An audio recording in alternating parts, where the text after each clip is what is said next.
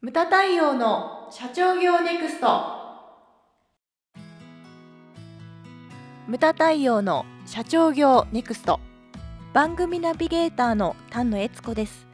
太陽さんよろしくお願いします。はい、よろしくお願いします。太陽さんはい、今回のテーマは、はい、ゆるブラック企業に未来はないです。ゆるブラック企業という言葉ですね。はい。ちなみに昨日ね、えっ、と無門塾の懇親会で、はい。ゆるブラック企業っていう話をちょっと私の方から振ってね、はい。でやっぱり知らない人がほとんどだったんですよね。うーん。あ。まり馴染みがないですね、でなどういうこう前振りがあって。うん。ゆるブラック企業って知ってるみたいな感じで言ったのかうん。全く覚えてないんですけれども、全く覚えてないんですけれどもでもそうあの出してうん。皆さん知らないっていう方がほとんどだったんですよね、うん。僕のテーブルではですけれども、これだからブラック企業という言葉があるじゃないですか、はい。でブラック企業っていうのはどういうイメージがありますか？ええっいちゃそう高すぎるノルマですとか。高すぎはい。はい。長時間労働とか、はその割にはお給料が少ないとか、はで離職率が高い、はい、みたいなことですかね。うん、なんかえっえっちゃそうに言わせるべきではなかったですね。なんかちょっと俺が言われてるみたいで ものすごい胸が苦しくなってきたんだけれども。こ小売化協会はいい会社ね。あありがとうございます、2023年きついわ。経営者。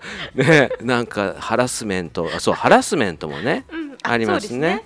日常的なハラスメントとか、うん、2023年怖いですね。あの、ん。こう質問とかもね、やたらなんか気を使う時代になったなっていうふうに思いますけれども、ね、LG ほら LGBT 法案とかもやっぱりあるし。そうね。はい。うん。そうなんですよね。でこれさっきねハセディも言ってたんだけどやってる方は気づかないと。うん。あの正しいと思ってやってる場合が多いんですよね、うん。と特にほらあの我々の父親世代はい。の人たちとかはだって時代が時代だったじゃないですか。そうですねあそう昨日そういう話をしてたんだ。あふとそうふと降臨してきた。そうそうそうそう。あのそういう時代だったじゃないですか。だからなんていうかな働き方改革について話してたんですよ、うん。ちょっとなんか甘い方に行ってる。なんかね昔を正当化するわけじゃないけれどでもねその今なんていうか働きたくても働けなかったりとか、まあまあ法律でそういうふうになってるところはありますけれどね。ででもあの長時間労働とかそういうのは高すぎるノルマとか、うん。そういうのはねやっぱり直していかなきゃいけないと思うんですけれども。はい。昔だってねあのエナジードリンクみたいなのでありましたね。うん。24時間 戦えますか？っていう。今そうそう今だったらちょっとね使えない使えないあれですけれどもまあまあだからそれがその時代だったからやっぱり先代の人たちはやっぱりねそれ正しいと思ってやってるわけうんですよね、うん。でも今はやっぱり変わってきてるとでゆるブラック企業というのはどういうことかとはい。いうことなんですけれども、あのーこれはブラック企業のような厳しさはないんですよ。24時間戦わなくていいってことですか？うん、戦わなくていいんですよ。うんで居心地も決して悪くはない。うんうん。だけどぬるま湯的な、あぬるま湯的な。はいうん。感じなんですよね。あとは自分の成長が期待できないとかうん将来が見えないとか、うんそれから収入が増えないとうか、ん。決してうん。すごく低賃金なわけではないけけれれど上がっていかない。上がっていかないとか、うん。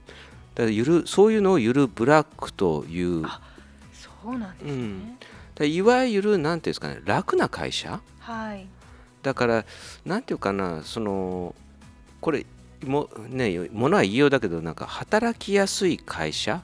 うん。よくホホワイト企業とかがうん。こうゆるブラックに変身しやすいんじゃないのかなっていうようなねあ確かにそうですね。そういうような側面もあると思うんですよ、うん。だからなんていうかな最近ほらよくあるじゃないですか。人を大切にするとかそういうもの。はいそういうものも一歩間違えばそういうふうになってしまいがち。うん。その本質をちょっと間違えてしまうと、ん。でこの間ですねエッチャスは運動会やった？やりました。5月にやりました。やりました。うん、なんかテーマとかありました？運動会のテーマですか、うん、まあ多分あったと思うんですけども、うん、私全く。お母さん。お母さん。本当？全く興味がおない。興味がない。あえっとうちの子供のですね小学校のですね、うん。運動会のテーマがですね、はい。えー勝っても負けても皆主役、ほこれ良さげに見えるけれどうも、この今の学校教育ってそっちに行ってんだと思いましたね。1位決めないみたいなことですか？あいや順位決めるんでうん。順位は決めるんですよ、はい。でもそう勝っても負けても皆主役っていうあれなんですよね、負けても主役に。負けても主役、うん。でちょっとこれどうなんて思ったわけですよ。これうん昨日のね無門塾でもそれね話したんですよね、うんうん。これもちょっとななんかの話の脱線で そっちに話がいったんだけれども、はい。あそうだ。失敗からも学ぶことがあるっていうので、そのうん。で勝負も負けることから学ぶものってあって、うん。例えばそのうちの息子の友達ゆうくんっていう子がいるんですけれども、はい。あの足が速いんですよ。うん。で去年リレーに選ばれてたんだけど今年はリレーに選ばれなかったんですね。うん。補欠になったんです。はい。でそうすると,、えっと学年のほら徒競走でリレーとは選ばれたリレーとは違ってその選抜リレーとは違ってほら全員走るやつあるじゃないですか、はい。あれで一緒の走る人たちがうん。リレーの選手たちとなっちゃったらしあいでゆうくんは速かったんだけれども、初めてビリを体験したんーです。で泣いてて、うん。でこっちはあのほらビデオ撮ったりしててね、そのうちの子供の友達だからうちの奥さんとかもカメラで写真撮ったりとかして、ママ友に送ったりしてたんだけど、うんもう泣いちゃっててさ、うん。でその時にこう思ったわけですよね。その負けて悔しいっていうのは間違い間違いなくこれはほら成長への原動力になるわけですよ。そうね。うん。でそれをだから教えてないんですよね。うん。あ負けてもいいじゃんみたいなうん。ね、うん。そういうようなこうテーマというかそういうの、うん。スローガン？っはい。ていうのはちょっとどうかなと思うんですよね。そうですね。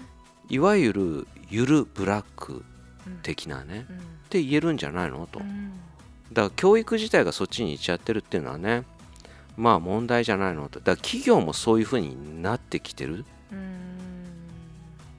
でなんか不干渉みたいなね、うん。なんかだってそれでほらノルマ達成できなかったらもうしょうがないじゃんみたいな、うん。だって残業できないんだもんみたいなね、うん。それを良してしまう風潮、うん、でこれはそのだから間違った方向にミスリードが行われてんじゃないのかなっていうふうに思うんですよね。はいで世間はどう思ってるかっていうとあのこの間アンケートがあったんですよねたまたまラジオ聞いてたらアンケートをやってて、はいでメモをしたんですけれども今回のテーマだったんで楽な会社で働きたいかというアンケートに対して、はい働きたいとは思わないという人が68%あもいたんですよ。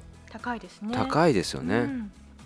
でも逆に言うと32%が働きたいってこれもどうかと思うけどね。まあまあそうですね。そう。うんうん。まあうん。だから働く目的が違うところにあるんです違よね。うところにあるんでしょうね。そこそこでいいっていうのかな。ね。うん。まあね。でそう常々ねこの番組とかでもよく言ってるのが僕が働きやすい会社ではなくて働きがいのある会社うん。を目指してほしいと。これはもう何度も言ってきてるんですね。はい。だからなんていうか自発的とかそういうものとか、うん。あとは自分の成長とかはい。収入が増えるとか、うん。そういったものがあの伴ってないとホワイト企業はゆるブラック企業に悪魔落ちしてしまうというね、んこう問題があるのではないのかなというふうに思うわけですよ。はい。だからあのねちょっとねそこら辺を自分の会社はどうなのかとか、ね、あとはなんだろうな一番最初に言いましたけれどもやってる方は気づかないんですよ。うんうん。だから第三者機関にそのなんかねあの従業員サーベイみたいのをねはい。やってもらったりとか、うんうん。そういったものも客観的に見てもらうこともねそういったものを活用するっていうのもいいことなのかなというふうに思うわけですね。うん、うん、まあこれを聞かれてる皆さんは自分の会社は本当にあの、ね、働きがいのある会社なのかどうか、うん、それをもう一回チェックしていただけたらなというふうに思いますね。無駄対応の社長業ネクストは全国の中小企業の経営実務セミナー書籍映像や音声教材コンサルティングで支援する日本経営合理化協会がお送りしました。今回の内容はいかがでしたでしょうか？番組で取り上げてほしいテーマや質問などどんなことでも番組ホームページで受け付けております。どんどんお寄せください。また無駄対応公式サイトでは無駄対応の最新活動情報その他社長の一問一答など随時更新しておりますのでぜひチェックしてみてください。それではまた次回お会いしましょう。